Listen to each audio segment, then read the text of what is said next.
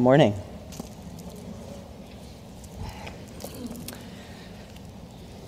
Our second scripture lesson this morning is from the Gospel according to Mark, chapter 1, verses 1 through 8.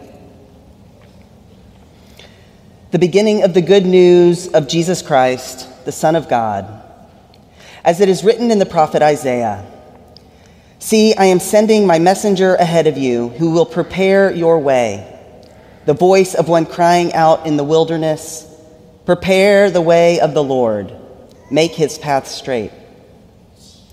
John the Baptizer appeared in the wilderness, proclaiming a baptism of repentance for the forgiveness of sins. And people from the whole Judean countryside and all the people of Jerusalem were going out to him and were baptized by him in the river Jordan, confessing their sins.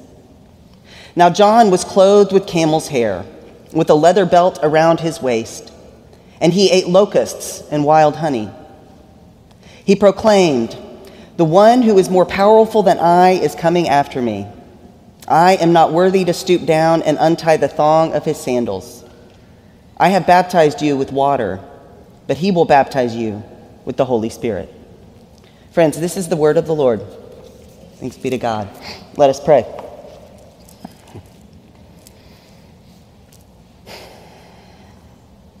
God of the wilderness, we thank you.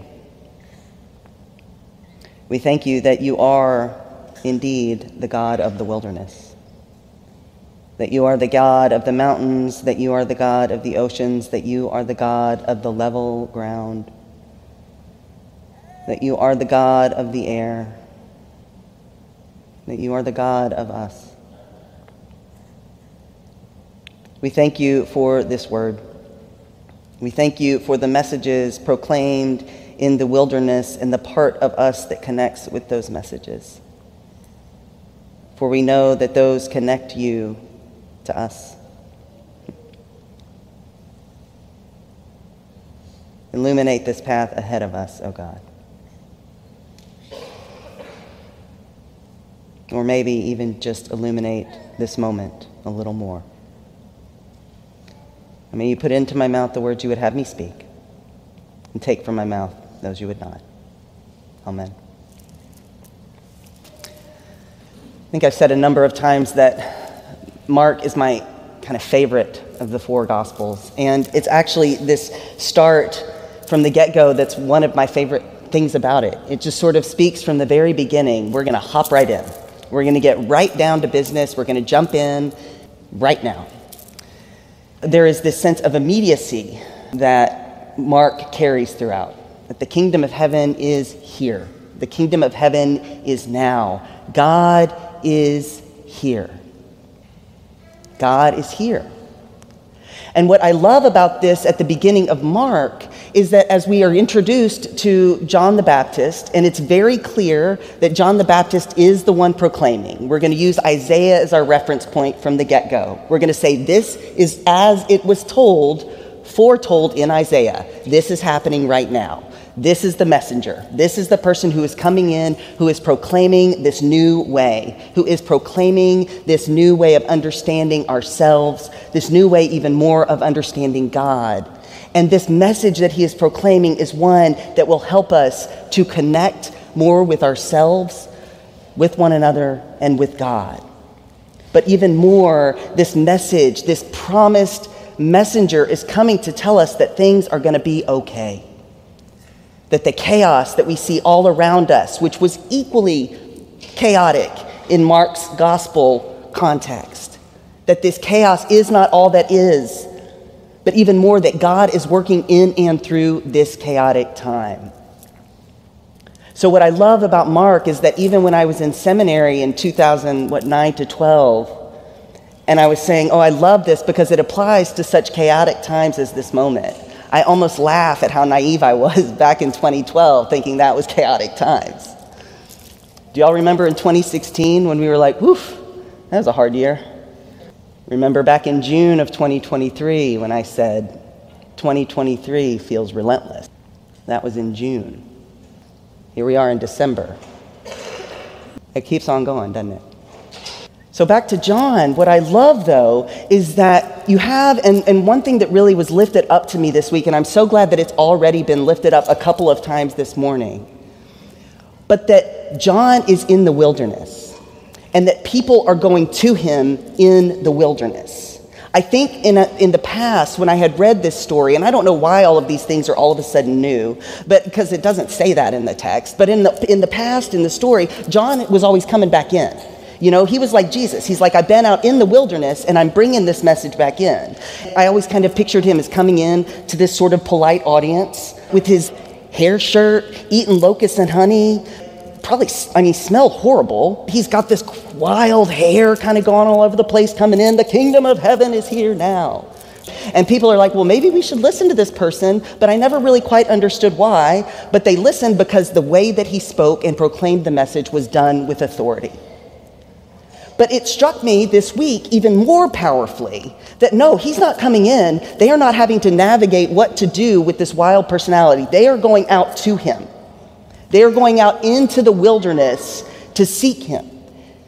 He is loud enough, whether through his own voice, but more likely through those who has, he has really influenced, that people know that this is something legit. This is something that we want to hear more about. They go out into that wilderness to find out what message is there. And I find that to be really, it, it, changes the story for me a whole lot. Because then I'm like, why are they going? Why are they going out into the wilderness? The Jordan River has some significance. If you go back into the book of Joshua, that's where they cross over into the promised land after a long stint in the wilderness. The Jordan River represents the end of that. It's like we are there, y'all. We have hit this point. We are breaking through. It is time. It is time. Throughout the Gospel of Mark, you have these different barriers or boundaries that are set up between people. And the Gospel tells you again and again that the Spirit of God breaks through those boundaries. That all of those things that we have established between ourselves and one another and the world around us, which I got to tell you are the things that prevent us from experiencing God, all of those things are coming down. All of those things are coming down. So, why did they go out? And here's what I think this is really powerful as a message for today. What John has to say for us today is I think they went out because they were hungry enough to know that this message from this wild person in the wilderness was something that they were feeling and connecting with too. I've talked a lot about these sort of wild things that have happened to me throughout the last few years, these interactions that I've had with the holy in these different places that started when I sat down just to be present with what is. And then, sure enough, when you say, I want to be present with what is, you get to see more and more of what is. But there have been so many times when I found myself in conversations with people, sharing with them these stories. I had a very friend, a very dear friend who I've known since like 2011. As I was telling her some of the things that had happened, this is another pastor, by the way some of the wild things I'd experienced in the last couple of years, she looks and she's like, You don't really tell people about this, do you? And I kind of sheepishly, I was like, Well, sometimes. This was a year ago. And so, yeah, it's like, Yeah, sometimes I do. But what I find is two things. One, get used to people looking at you a little askew when you tell them of your stories from the wilderness. They'll look at you a little bit strangely. But two, what I found also is that telling them about these things invites them to tell you about the ways in which they have also experienced their own wilderness moments. And so I think that the people were going out into that wilderness because they were feeling something pull. They were feeling something that told them that the way that we are seeing the world is not all there is. And there is something attractive enough in this message that I am willing to go into the scariness of the wilderness where there are no maps. There are the stars, there are guides, there are voices. But we are going out into this wild place because we know that there is something more calling to us. There is something more inviting us to see that this chaos all around us is not all there is. What I find ironic is that they go out into this wilderness, this place known for chaos and uncertainty and mystery. That going out into the place of chaos and uncertainty and mystery is actually the way to transform and to move through the chaos that is happening here. Which I think is really interesting. So sometimes we got to go out into the wilderness in order to be able to find our way back home. Because sometimes, even when we're sitting at home, we don't feel quite at home because there's something within us that's beckoning us, that's inviting us. Do you know what I mean? Do you ever have that part of you where you're sitting at home and maybe there's this part of you that's like, surely this isn't all there is?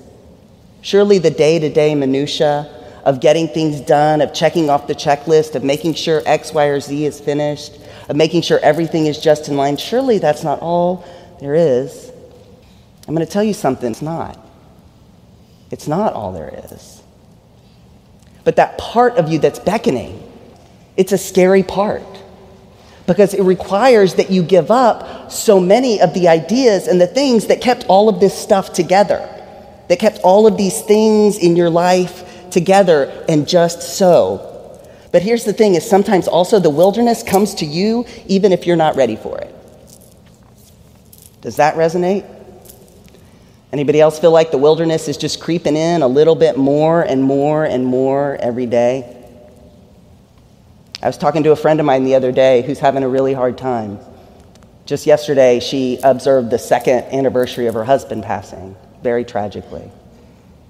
And as we've been talking lately, she's been talking about the ways in which many things in her life feel so out of control it's kids, it's, it's, dealing with significant trauma. It is her own grief, the weight of which feels so heavy some days that she doesn't know how to get out of bed. But she has to.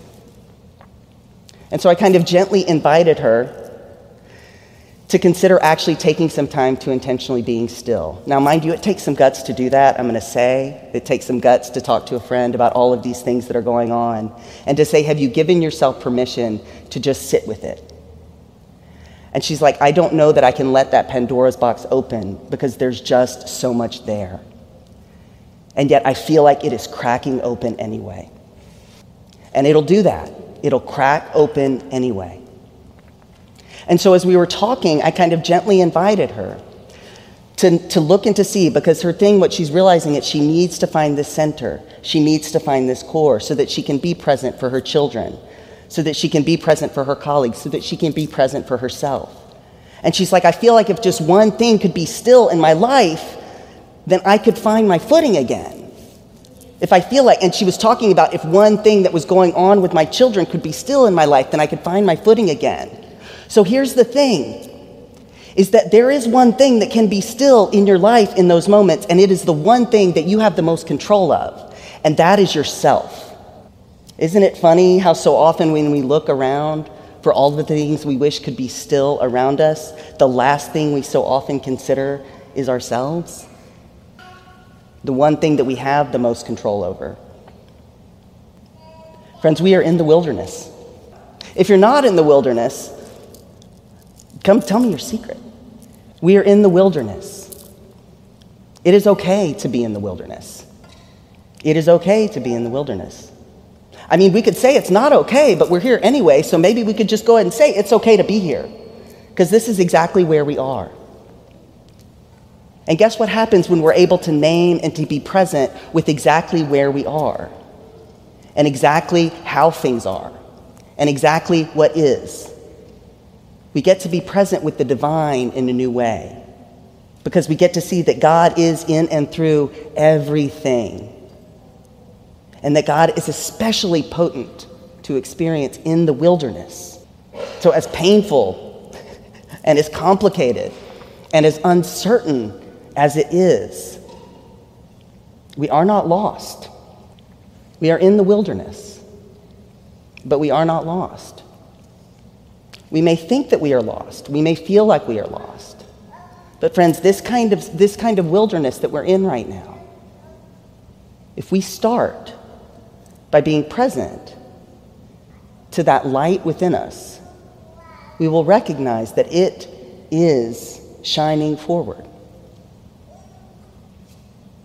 that we do have within us collectively what we need to move through this time. We are moving through this time. Amen.